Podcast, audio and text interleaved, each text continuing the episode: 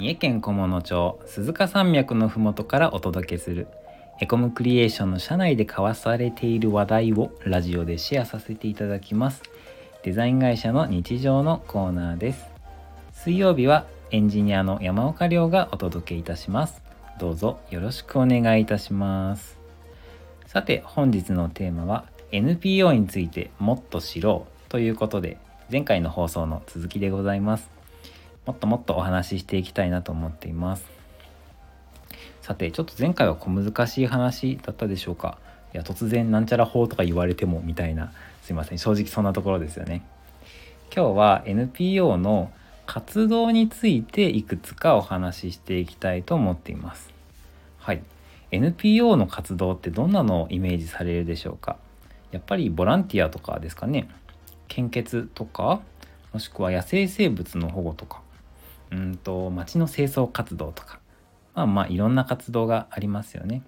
ボランティアだったり実はボランティアではなくてきちんとお給料をいただいてスタッフを雇ってアルバイトを使ったりだとかして活動している NPO もたくさんいます。まず NPO の活動の話をする前にあの NPO の何ていうかざっくりとしたこう住み分けみたいなところをお話しした方がいいのかなと思うのでそっちのお話をまずさせてください。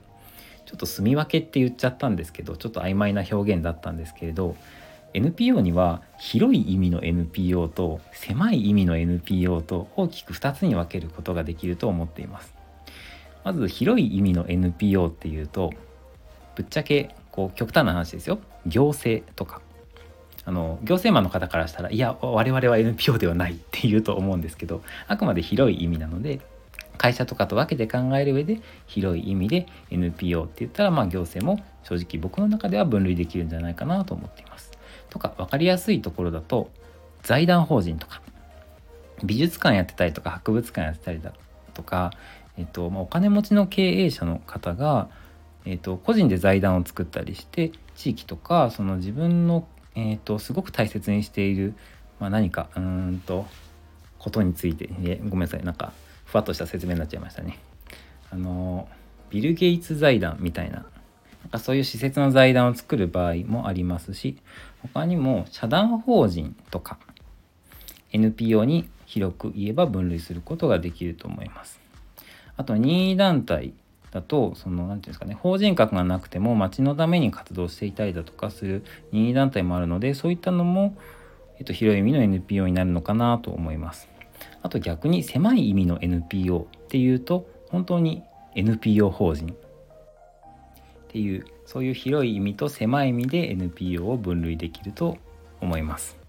で、えっと、ここでお話しする NPO はそのどっちも含めたもう何て言うか社会貢献活動をしている皆さんもう全部その法人格がある団体も法人格のない団体も全部ひっくるめて NPO ってこの場では言おうと思います。でそんな NPO の活動について今日はお話ししていきたいと思います。はい、じゃあちょっと一例として僕たち NPO 法人のん？違う違う、えっと、僕たちエコムクリエーションの親会社の NPO 法人エコムの活動内容を、まあ、一つ参考にお話ししていきたいと思いますよ。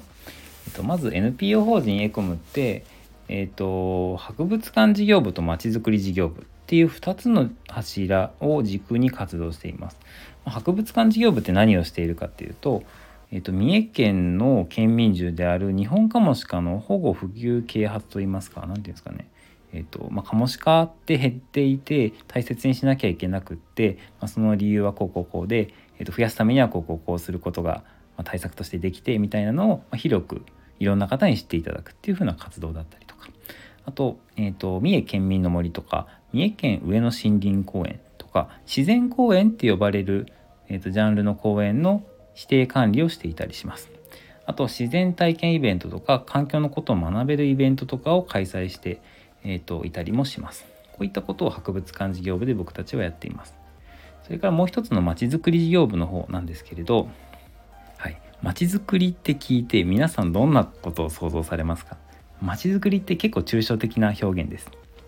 まちづくりの中にはこう社会福祉とかも正直まちづくりに含まれるでしょうし多文化共生って呼ばれる外国人の人が日本の市町で住みやすくできるようなそういった活動も含めてまちづくりって言ったりもします。でも僕たちの活動内容は観光まちづくりって呼ばれるもので、えっと、この街いいところだからみんな来てねっていうのを PR するようなお仕事をしています。それが NPO 法人エコムのまちづくり事業です。だから特産品の紹介だったりとかその町の観光資源を広く知っていただけるように SNS とかウェブサイトとかを通じて情報を発信したりだとかイベント情報を取りまとめて情報を見つけやすくしたりだとかブログを書いたりとかチラシを作ったりとかみたいなそういったところを含めた活動をしています。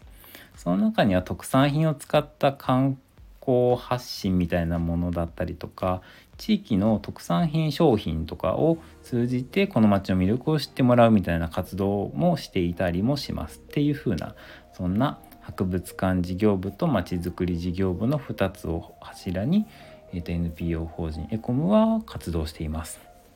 この活動を支えているのがまず一つは事業収入ですね。でそれから指定管理料って呼ばれるものでそれから寄付金あと助成金も活用したりだとかえーと、イベント収入の売上とかも重要な財源になってきます。こういった売上といいますか収益といいますかを活用して活動を継続していたりするわけでございます。でちなみにこういった NPO 法人エコムみたいな NPO は事業収入型って呼ばれる NPO でして積極的にこう売り上げを上げていくといいますかあの、まあ、て言うんですかね寄付金の比重が高くないような、まあ、そういった収益構造をしている NPO 法人のことを事業収入型って言ったりするんですけど NPO 法人エコムは事業収入型の NPO でございます。で逆に寄付型の NPO っていうのも存在してまあなんだなんだろうなうんとちょっと特定の名前を出すのもあれなのでえっと例えを出しますと発展途上国で子供が売られていくみたいなそういったディストピアみたいな社会を何とか変えたいとかもっと子どもの権利を大切にできるような仕組みを作りたいとかそういった世界を実現したいだったりとかそういった活動はその困っている人と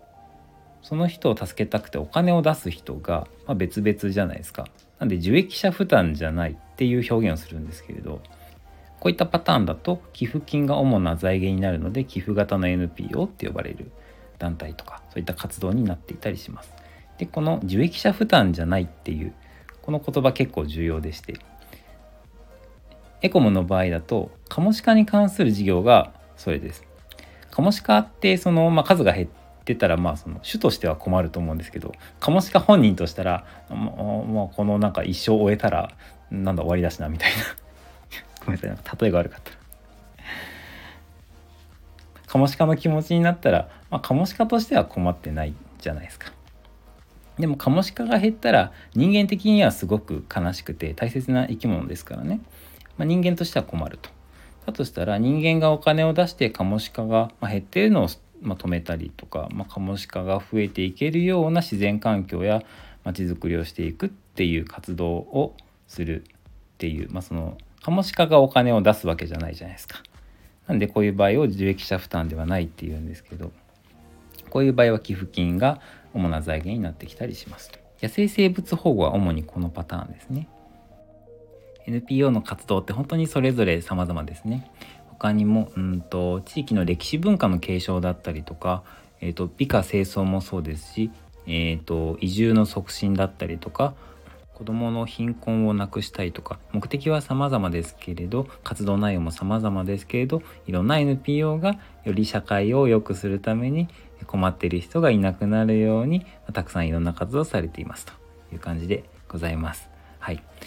いろんな NPO が、えっと、寄付とかボランティアとか、まあ、様々な形で、えっと、活動に参加できるような仕組みがありますので、もし興味あったら Google とかで調べてみて、もし、えっと、この団体支援したいなと思うところがあったら、まあ、何か活動に参画してみるのもいいなと思います。はい。では今日もお聴きいただきどうもありがとうございました。面白かったらフォロー、いいねお願いいたします。コメントやレターいただけると嬉しいです。それでは次回の放送もお楽しみに。お疲れ様でございます。